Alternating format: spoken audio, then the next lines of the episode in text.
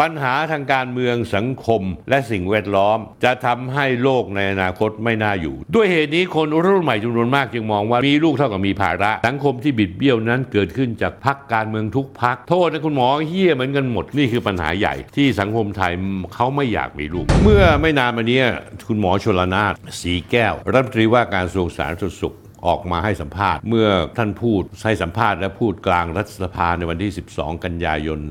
2566 ซึ่งผมเองก็ว่าจะพูดเรื่องนี้อยู่แล้ว คือท่านพูดเรื่องอะไรมาท่านผู้ชม ท่านรณรงค์เรื่องกระตุ้นเพิ่มการเกิดของเด็กไทย ให้เป็นวาระแห่งชาติ กลายเป็นดราม่าไปหลายเดือนก่อน ตอนนั้นท่านแถลงนโยบายต่อรัฐสภาเป็นวันที่ 2 คุณหมอชลนาถชี้แจงประเด็น นโยบายสาธารณสุข ซึ่งได้กล่าวถึงปัญหาสังคมผู้สูงอายุคนไทยมีลูกน้อย คุณหมอบอกว่าเราต้องใช้กระทรวงเป็นจุดกำเนิด จะผลักดันเรื่องนี้เป็นวาระแห่งชาติมาดูเรื่องประชากรกันใหม่ ลูกมากจะยากจนต้องเอาออกจากสมองคนไทย คนไทยไม่ยอมมีลูกครับ โดยเฉพาะคนที่มีพื้นฐานการศึกษาที่ดี มีความรู้ มีความสามารถมีฐานเศรษฐกิจที่รองรับ ไม่ยอมมีลูกหลายคู่ครับ แต่งงานปุ๊บ บังคับให้สามีทำหมันเลย ไม่อยากมีลูกนั่นคือสิ่งที่กำลังบิดเบี้ยวในสังคมไทย ถ้าเราไม่เพิ่มฐานประชากรเราจะแข่งขันกับใครไม่ได้ หลังจากที่แถลงนโยบายเสร็จคุณหมอชลนานก็ฟิตออกมาเดินเรื่องส่งเสริมการมีลูกเพิ่มจำนวนประชากรใหญ่เลยนะ ล่าสุดเมื่อวันพุธที่ 6 กันยายน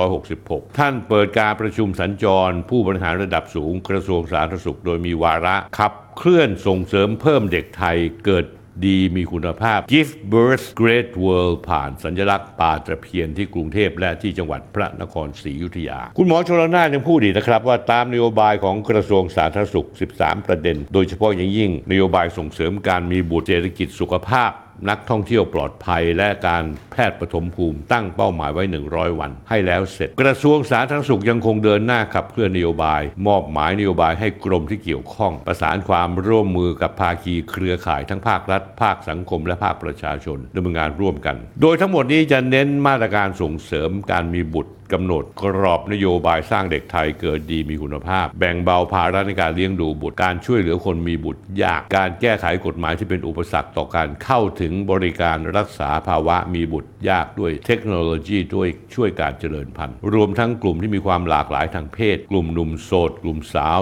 โสดอยากมีลูกก็ให้มีโอกาสมีลูกได้ ผมฟังคำพูดและนโยบายเรื่องนี้คุณหมอชลนาถแล้ว ผมก็ได้แต่ถอนหายใจเฮือก อาจจะหัวเราะแต่ด้วยความขมขื่นและความสมเพชเรื่องของเรื่องมันเป็นอย่างนี้ท่านผู้ชมครับ คุณหมอชลนาถครับ ถ้าอยากดูรายการนี้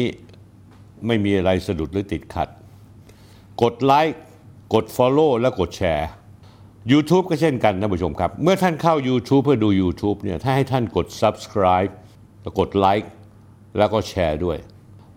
กดกระดิ่งที่ YouTube นะท่านผู้ชมครับ อย่าลืมนะครับท่านผู้ชม ประเทศไทยนั้นเข้าสู่ยุคสังคมสูงวัยมาพักใหญ่แล้ว ถ้าประเมินมาตรการการวัดขององค์กรสหประชาชาติ ซึ่งนิยามว่าสังคมสูงวัยจากสัดส่วนประชากรอายุ 60-65 ปีขึ้นไป เขามีการแบ่งระดับความสังคมสูงวัยอย่างนี้ครับ ระดับที่ 1 สังคมสูงวัยคือมีประชากรสูงวัยมากกว่า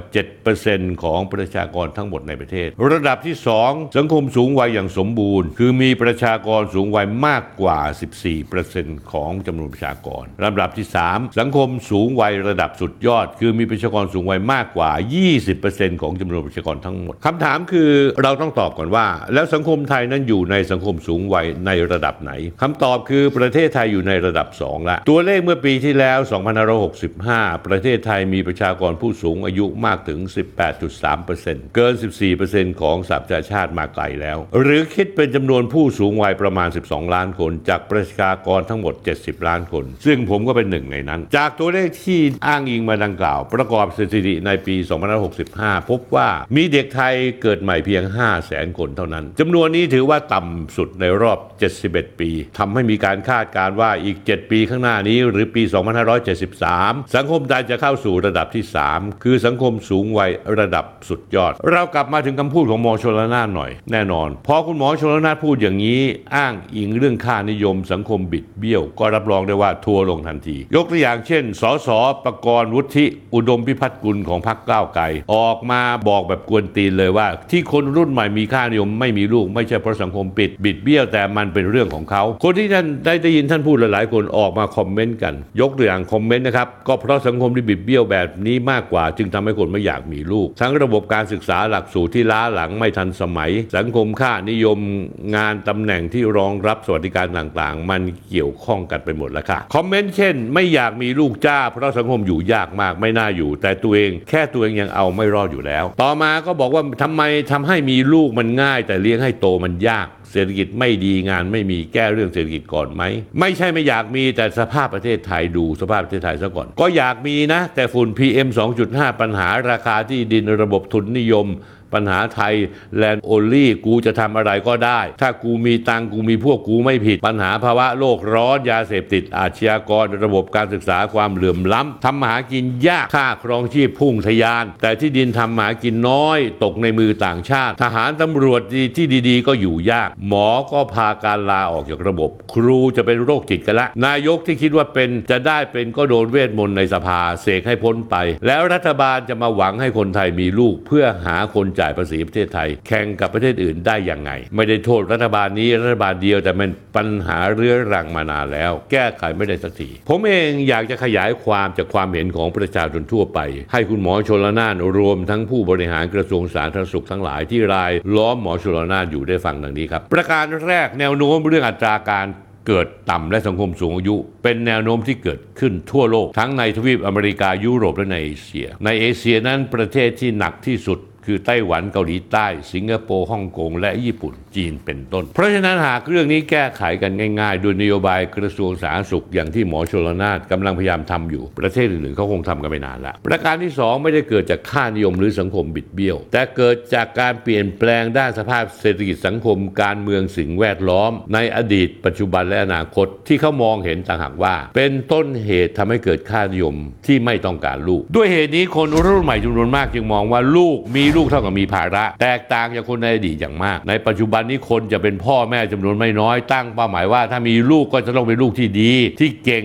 มีคุณภาพ มีศักยภาพที่ค่อนข้างสูง ซึ่งย่อมมีค่าใช้จ่ายเป็นเงาตามตัวไปด้วย เช่นต้องมีของใช้ของเล่นดีๆ มีพี่เลี้ยงเด็ก หรือได้รับการศึกษาในโรงเรียนอนุบาล ปฐมมัธยมที่มีชื่อ หรืออีกขั้นหนึ่งก็คือเรียนในโรงเรียนอินเตอร์ไปเลย เหล่านี้แน่นอนว่าเป็นค่าใช้จ่ายที่สูงเกินกำลังของชนชั้นกลางในปัจจุบัน ปัจจุบันสถานะทางเศรษฐกิจเริ่มถดถอยลงไปเรื่อยๆ ดังนั้นท่านผู้ชมครับ คู่สามีภรรยารุ่นใหม่ ในปัจจุบันที่ไม่แน่ใจว่าถ้ามีลูกเขาจะสามารถเลี้ยงลูกให้ได้อย่างใจหวัง หรือตามมาตรฐานที่ตั้งเอาไว้ค่อนข้างสูง เขาก็เลยตัดสินใจ